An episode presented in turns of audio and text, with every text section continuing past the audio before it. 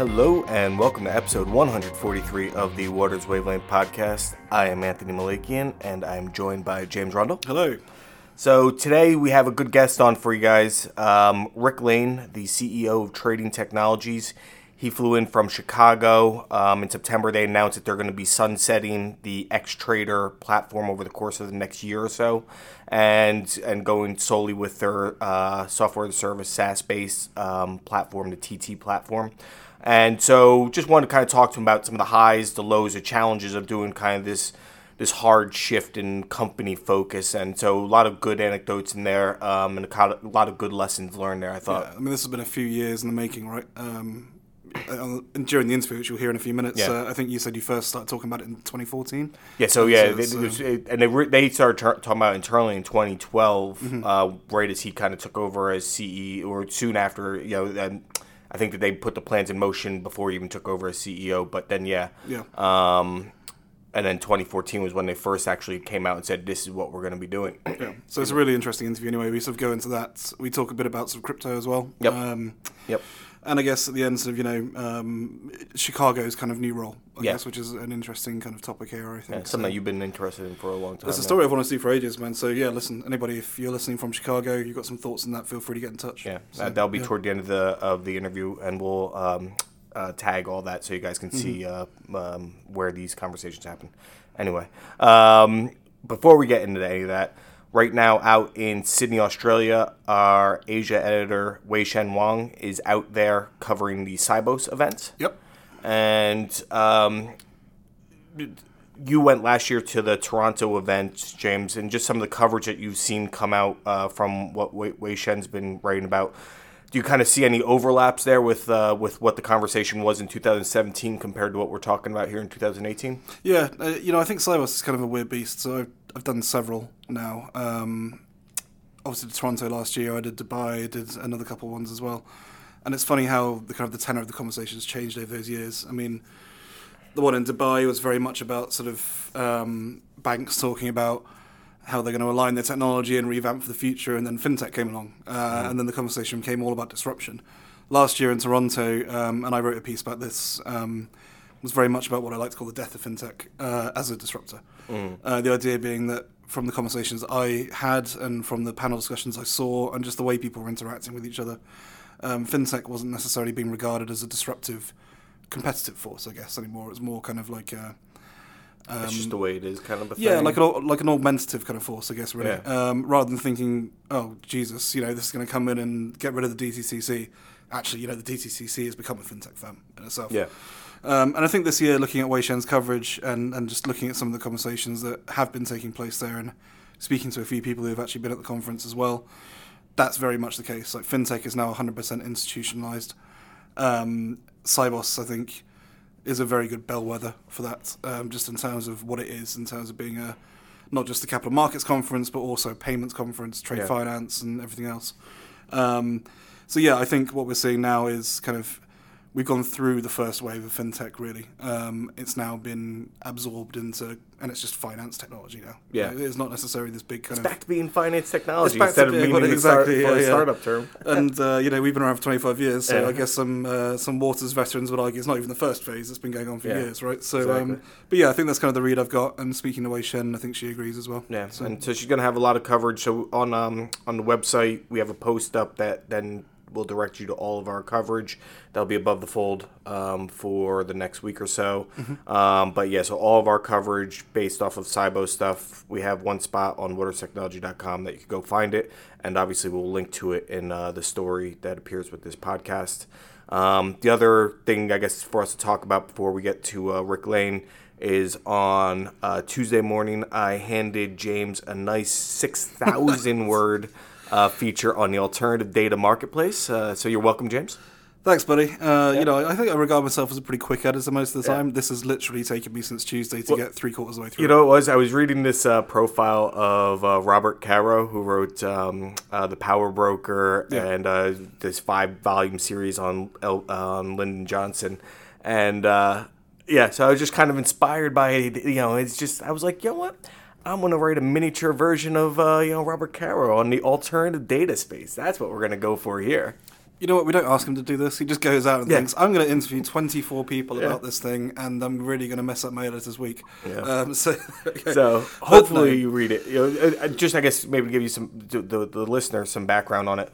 Again, six thousand words. The gist of it is, and what I think is most interesting in the alternative data space is we're seeing the sell side trying to figure out how are they going to get involved, Yeah. either through selling their own internal data, or are they going to try and become a consultant to the alternative data space, a marketplace to the alternative data space. What are the, how are they going to get their kind of pound of flesh? Yeah, exactly. um, from from from this you know new movement, I guess.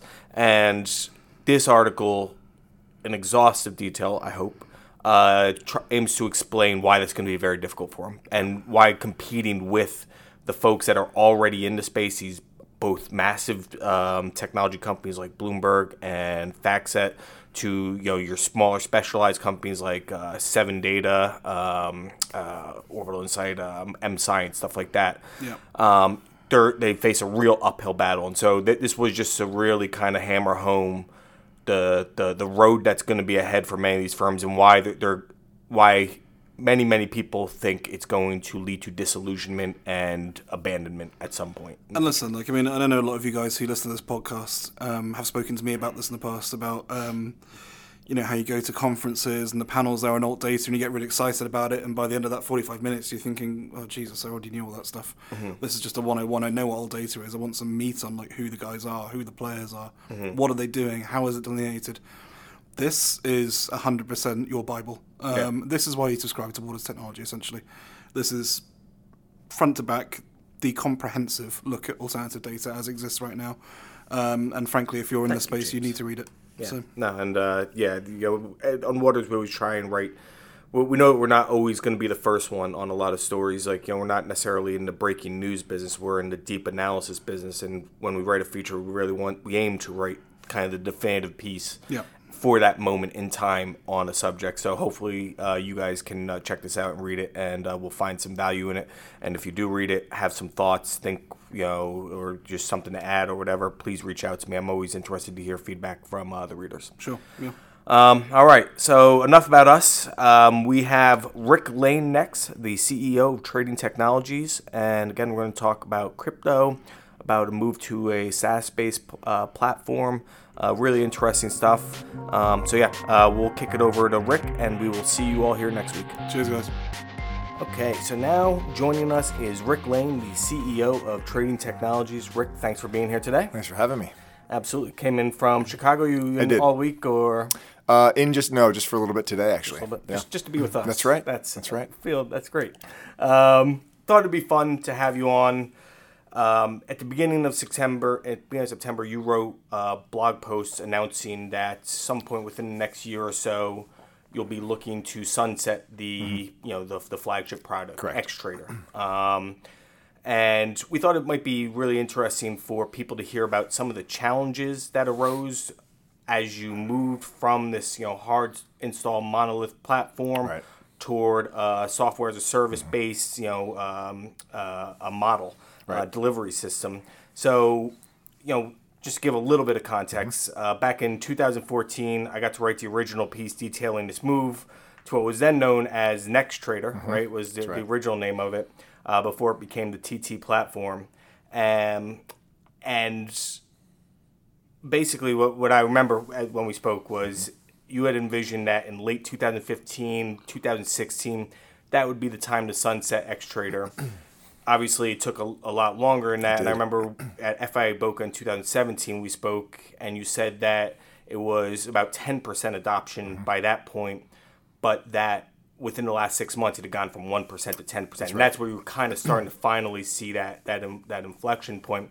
So maybe just to start, what were some of those early lessons about, you know, kind of just going about this and getting people to follow you onto what was going to be a necessary step for the company? Right. Yeah. So uh, keep in mind. So we spoke. Um, you said 2014. Uh, we really in 2012 is when we initially said this is a bet we're going to make. Um, this was a time when every tier one client of ours w- w- told us not only are they not using the cloud, but they won't touch anything that we build that touches the cloud. Um, and and around that same time, conversations with our prop trading community. You know, the ones that that really push that one percent use case of you know 16 monitors on a single PC. The ones that TT has sort of made a name for uh, ourselves by, by servicing and, and meeting those needs they were saying things like, "We'll never use HTML5 as, as a trading system." You know, what what what I do couldn't possibly be be accomplished on the web platform, and so we were kind of taking, uh, you know, sort of the, you know, almost. I don't know if you know anything about the innovator's dilemma. It, it, was we were sort of looking through this problem through that lens, which was to say that no one was really asking TT in 2012 to change. Um, much like much like you know many incumbent technology firms uh, throughout really the history of, of technology and innovation. Um, many firms that have just done everything right uh, have still spectacularly failed for one reason or another. And, and oftentimes that's because uh, large, incumbent, older technology firms who have a very high value, highly sophisticated client base um, are unable to look at new incoming technologies because those new incoming technologies can't possibly meet the needs uh, of their incumbent user base. And, and, and their clients aren't asking them to, to explore those new technologies, much like TT's client base in 2012 wasn't asking us to look at things like software as a service and HTML5. But nevertheless, as those new incoming technologies grow in sophistication and, and start to be able to solve the same needs that the incumbent technology uh, needs, uh, you know, the incumbent technologies, the ones that have been around for 25 years, find themselves five years behind the curve on adopting and really learning what it is about those. And so, th- what we tried to do in 2012 and, and the bet we made and what we were what we were sort of forecasting was that software as a service, that model uh, cloud technologies, that that sort of techno- technological foundation, and then HTML5 on the front end. That the combination of those would disrupt this industry uh, the same way it's disrupted so many others. And every tier one client of ours, as I said, was saying we wouldn't use this. Every every end user was saying we wouldn't use this. But nevertheless, we were we were willing to place a bet that the Googles of the world, the Amazons of the world, the, the, those those firms that had a lot to lose if their idea that every client facing technology platform, you know, 10 years from now would not be delivered on the web. Mm-hmm. Um, we were we were trusting that they were going to continue to invest in these stacks, and, and, and that by the time we were able to wrangle these technologies uh, and and build something that could really sophisticate uh, build a really sophisticated system that could replace Xtrader, that market acceptance and adoption of these technologies would, would also come around. And you mentioned that that my forecast was off by a couple years. I think that's probably a little bit of both, both um, us being able to pull off those extreme 16 monitor workspaces, um, sure. and and but also market acceptance and an appetite to adopt technologies like the cloud. Um, I think those both probably were were a year and a half or two years uh, took a little bit longer than we expected, um, but as you mentioned, we announced the sunset uh, a few weeks ago, and, and, and really that's the culmination of a couple things. But I think the biggest thing is that we're now closer to 40% of our user base has migrated. But I think more than that, what we're starting to see is not only not only is every tier one bank that's a client of ours um, embracing what we've built, but they're also in in most cases really going all in on the cloud themselves, even for other parts of their of their workflow and their business um, the, the, the most sophisticated trading firms, the ones that are the most latency sensitive, the ones that have the most extreme use cases on the front end in terms of the number of monitors, in terms of the number of products that they're subscribing to, and that sort of thing, they're able to use the same technology. And so uh, it, it's, it's, I think, really telling and vindication for that bet we made. I mean, I think it was a pretty scary bet back yeah. in 2012. Um, well, you had just taken over as CEO. You were CFO, C- CTO. You yep. CTO yep. So, at that point. Okay so I came back to the firm in 2012 to really kick this project off, and mm-hmm. and much like um, uh, Clayton Christensen, by the way, is the one who who sort of authored the Innovator's Dilemma. Much as he he describes ways that companies can try to avoid being disrupted like that. And one of the approaches that he that he says is often successful is spinning out a either a separate company or, or a skunkworks team within a company. And that's what I came back in 2012 to do was to build a small team who wasn't shackled with the constraints and the legacy processes and the legacy systems and frankly the legacy customer base uh, that was driving TT. We could operate freely and iterate quickly and figure out what worked, figure out what didn't work, and, and really try to build a business that was altogether separate from the, the business TT built. And and throughout over the years, and when, when you and I crossed paths first, we were still trying to cultivate that user base for whom these early iterations of the technology could really meet their needs and exceed their needs. But we always knew at some point that would that would surpass and eclipse what what Xtrader, or our legacy yeah. platform, could do. Um, but but it's it's it's it's I think important to to also realize that not only are we do we think we've built a, a sufficient replacement for Xtrader, but now firms are really looking to us to solve other parts of the trade workflow. Mm-hmm. And I think that's maybe the, the biggest evidence that what we've done is, you know, th- those bets that we made are starting to pay off. And, and you know, we, we mentioned TTOMS um, uh, just, just last week. And I think that's evidence that now not only are they accepting of the cloud, but they're looking at what we've built and believing that this can be applied to other parts of their business and, and be transformative to those parts as well. And just one other thing I would, I'd be interested just to hear about was because you guys have had acquisitions before. Neurensic, I know, mm-hmm. for, for specific kind of tools functionality, you you haven't been shy about going down that path. Mm-hmm. Back then, was it just that if you're going to build something that's going to be the flagship kind of the trading platform that that buying wasn't going to be, you know, or, or trying to buy hodgepodge solutions that would fit into kind of what would be X Trader and build off of that. That that was just not good. You had to kind of start from scratch. So, um, great question. Uh, this all this whole story. great question. this whole story really started in 2010 when a company I co-founded, Ticket Trading Systems, was acquired by TT, and and I, I had built um, a platform called the Algo Design Lab which was a uh, and still is a visual programming platform essentially for building uh, trading algos without having to code. Um, that was a pretty eye-opening experience. I spent about two and a half years at TT d- integrating that. It probably should have taken two to six months tops to integrate, um, and, and I think that was largely because that same technology platform you just spoke of, Xtrader, you know, it, it, was industry leading in terms of stability, in terms of integrity, in terms of uptime, in terms of feature set. Um, but it was also 20 plus years old. And anytime you have a, a code base that grows um, in age, but also in size, with that many contributors to it, it, it, starts to become difficult to be agile and be nimble and, and, and make wholesale changes. And so, um, I on, when I left TT on my way out, I I, you know, I, was I was really just complaining. I didn't have an answer. I didn't have a solution. But I but I said, look, if if if you don't want to become the next BlackBerry, uh, BlackBerry hadn't fallen yet at that point. So, so I didn't actually say this. Otherwise, I'd be I'd be pretty uh, insightful. But but I was essentially saying, look, if you don't want to become the next BlackBerry, no one's asking you to change right now. But but believe me, the the industry is moving far faster than we can keep up uh, on this technology platform. So something has to change. And so I left um, and but kept a pretty good dialogue with the folks back at TT while I was gone. I was actually here in New York uh, for a little bit less than a year, um, and and I think the seed I planted probably took hold during that time, and they brought me back in 2012 to really kick this thing off.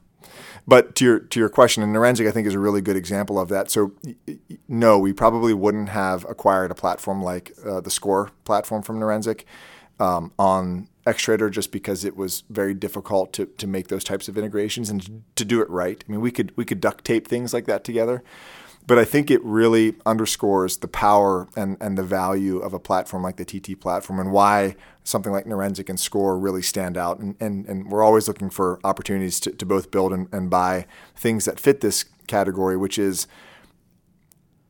we've been collecting uh, transactional data for our clients uh, f- since the day one of this of the TT platform, and so there are some some firms who have potentially billions of transactions um, that they have access to, uh, whether they're an individual trader or a large trading firm or a large FCM.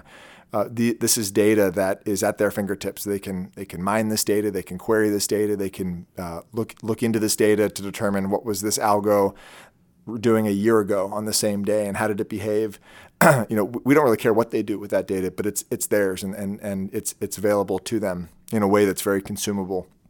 And that's really interesting because we've taken something that is historically been a, a real liability to these firms. You know, they have to keep it around for seven years, and if, if, if, a regulator knocks on their door and says, "Hey, I need to see what James was trading, what he was doing between seven and eight a.m., you know, two and a half years ago," that's a that's a really big problem that, that these firms have to be able to, to keep up with. Now, that same data, you can you can answer that question in a couple seconds. Um, but but nevertheless, we it, it, all we've really been doing is collecting that data and making it available to our clients. But now taking something like uh, the Score platform and bolting that on to something like the TT platform now allows you to take that data and really add compelling value to it. So not only can you go retrieve that data from two and a half years ago? But you can say, I want to run a score report. I want to see what my trading firm or my FCM, what our if our trading behavior on any given day since the very first day I started using this platform um, could potentially draw red flags from a regulator. Um, I want to take an algo that I'm designing and I want to run it through a simulator and have that data run through something like SCORE to see if perhaps my algo is doing something that could draw uh, regulator scrutiny. Um, and it's really taking these these technologies that in and of themselves are really compelling. Score does some really amazing stuff that I, frankly I don't I haven't been able to wrap my head around some of the machine learning model that that, that really makes it tick. But but in conjunction in, in concert with each other, having that that that trivial access to data um, really makes something like Score shine. And and I think we and our customer base are really just now still wrapping our heads around what that means. And I think bringing it back to TTOMS for a second, not only look we we think we can innovate in the OMS space. Not only do we think we can have a, a, a single uh, vertical integrated platform, single screen that that both manages execution and, and order management, global scale. But now think about a proper OMS that's bringing in trade flow, not just from TT, but from other platforms, from other proprietary systems, and having being able to marry all of that data against something like Score, which comes for free out of the box. Um, if you're if you're leveraging uh, TT for OMS, I, I, think it's it's really putting these pieces together is where the, the value of this system uh, starts to shine. Yeah, I that's an interesting point. Just so just trying to draw a line between what we're talking about and kind of what's going ahead. Um, you know, before you were worried about technology and having the client base be ready to accept what you wanted to develop, and that was obviously a problem. Mm-hmm. problem, as you said. um, now the client base is accepting the technology, and you know your kind of traditional heartland in in futures execution, fairly sophisticated, right? I mean, like OEMS systems are all pretty up to speed. You guys now solve the problem of having an integrated OEMS system.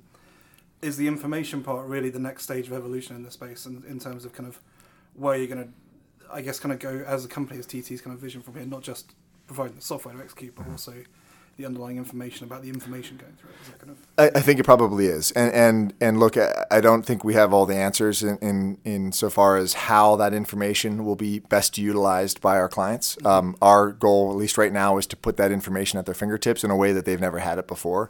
To take something, as I said, that used to be a liability and really make it an asset for their business. And occasionally we will innovate and, and build and buy systems like Score that really let them extract value out of that on, on day one without really doing anything.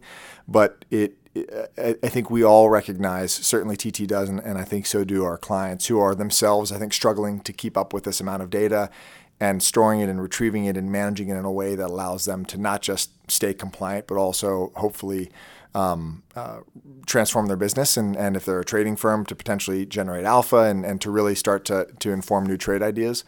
Um, our goal, at least right now, is to make that data available to them. And and uh, I, I, do think uh, as the platform evolves, and now that now that we've spent the last five years essentially building a sufficient replacement to Xtrader, now I think the fun begins. And and and I think that that sentiment is echoed within TT because we've that's not to say that real innovation hasn't been required to make this happen, and it hasn't.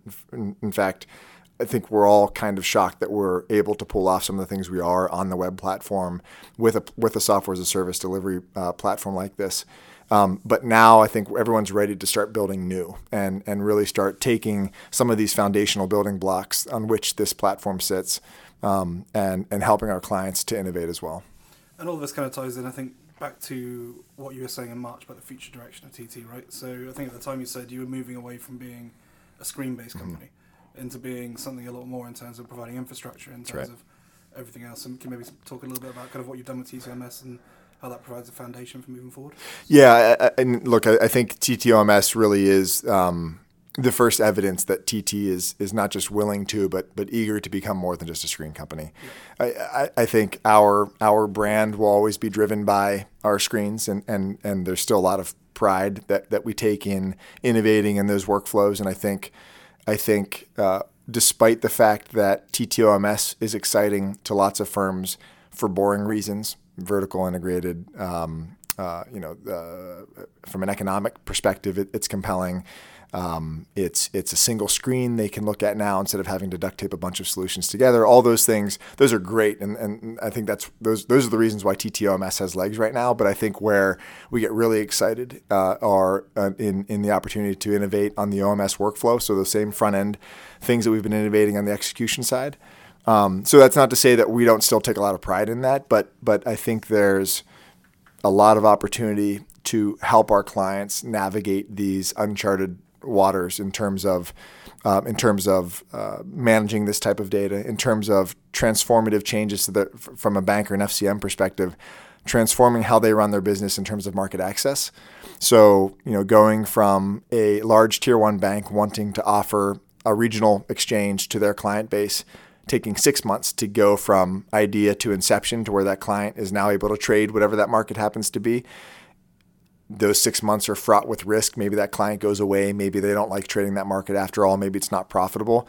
To now ticking a box on a web app that whether you're you know pick pick pick one of our top tier one banks, tick a box, click save. Your your global client base now has access to that market. And, and how does that? And that's a month to month thing. So we're, we're you know as easy as you can modify your Netflix Netflix plan, you can you can modify your global market coverage as, as a as a global tier one bank. So seeing how those things transform um, their business is, is what's what has us so excited right now. Just I wonder. So in the just the OEMS space, just in the past year, really, we've seen so much consolidation in the space, and a large piece of that is driven by disruption from the fintech community. Just just people trying to figure out ways to offer a more robust you know platform to clients being able to take advantage but also not get passed by by some of these fintech companies now that you have this in place, how do you vision the that kind of buy build scenario for the company going forward? You say that you know you get to do a lot of fun stuff now, you know, uh, with the internal build. But do you also envision that this will allow you? Does this open the door for acquisitions in the space where where you feel like, all right, we can't be we can't be an expert in this field, much like with Neurensic, how you said that kind of still blows your mind on some of that stuff. Mm-hmm. Similarly, do you envision the M and A for you guys picking up in the future, or do you still think it's going to be the next year is going to still be more internal build? Um, so the I guess short answer is I do. I, I do anticipate we are at least more inclined now to be willing to take something that's not built in house and integrate it um, because we can, and, and we can do it in a way now that doesn't feel like it's bolted on. Um, although the, the, the, you qualified your question with over the next year, and I think um, given the sunset announcement and given the fact that we're really now ramping up large tier one migrations, uh, it will be it will be a challenge for us to both complete those migrations by the end of next year and do all the exciting new things we want to do in parallel that um, I suspect if, if, if we're looking at acquiring and, and growing via acquisition, my guess is that that would start to ramp up sometime towards the end of next year. Okay. And then, you know, just one of the other things that just uh, for this topic here before we sure. switch over um, is as you've gone about this, I think one of the things I, I, I'm always fascinated about is just some of the mistakes that were made and hmm. the lessons that can be learned. As you went about it, I'm sure there were many mistakes made that some you might not be willing to publicly throw out there. But what maybe for our audience listening that's interested in technology development and platform development and something that's this large scale, what do you kind of look back on as being a mistake that you had to learn from and adjust from that will hopefully teach you as you go forward in future development? Sure. Uh, good question. Another one. Another good question. Come up with yeah, exactly. Come on. Um, don't be first is what I'd say. Is is um, you know it's it's uh, it's it's given us a probably five year competitive advantage, but it's also tough to be first. Um, I, I, I say that facetiously, but I would say um,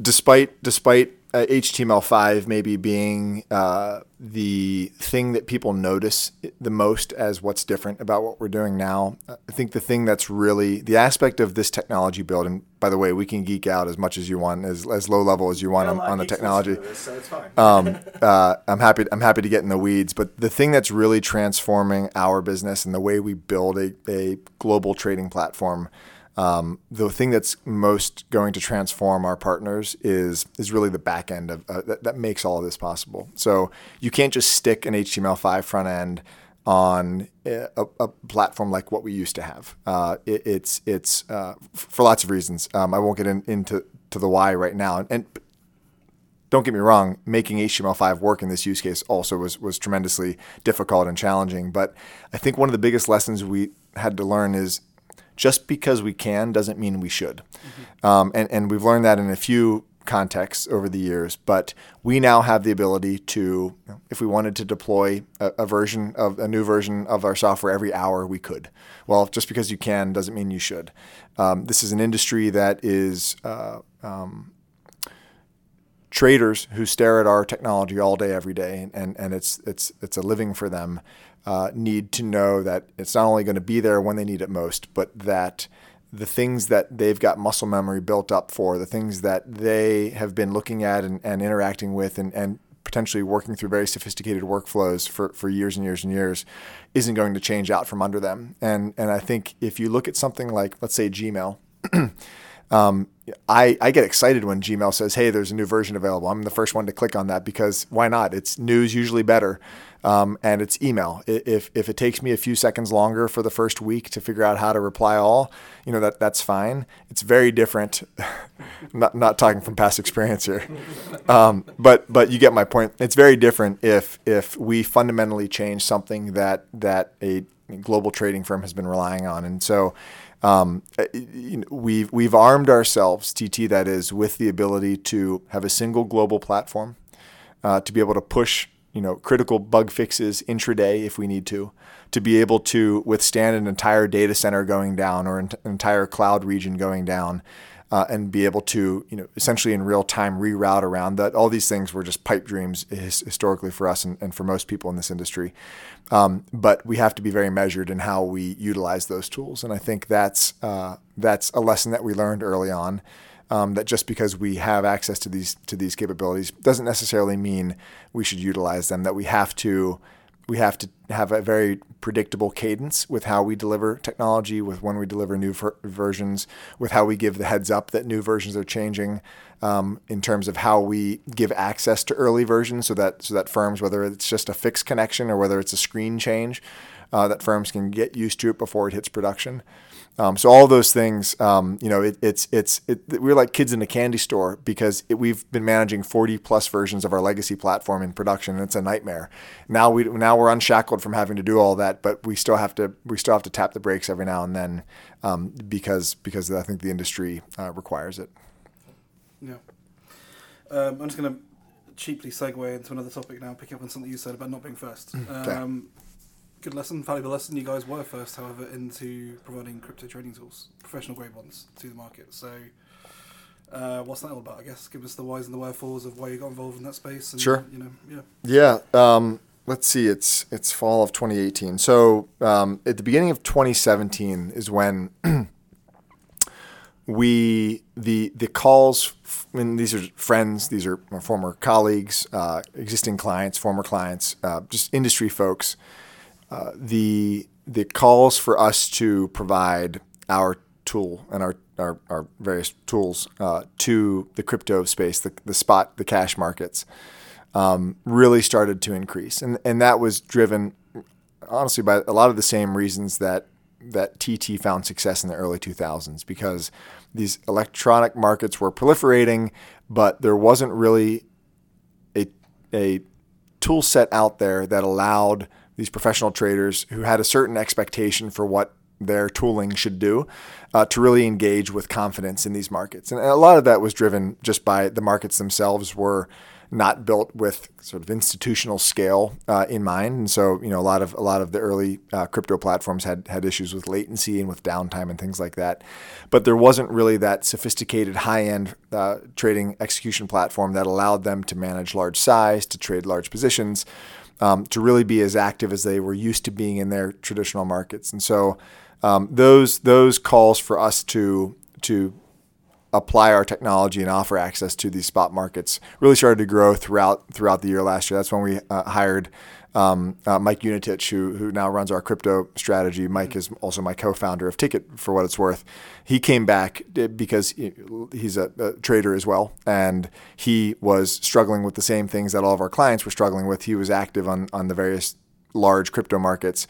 Um, and so he saw that need firsthand. And so he came over uh, last fall, and, and, we really set out to, as you say, bring a level of institutional polish to at least the those those end user trader workflows to these markets.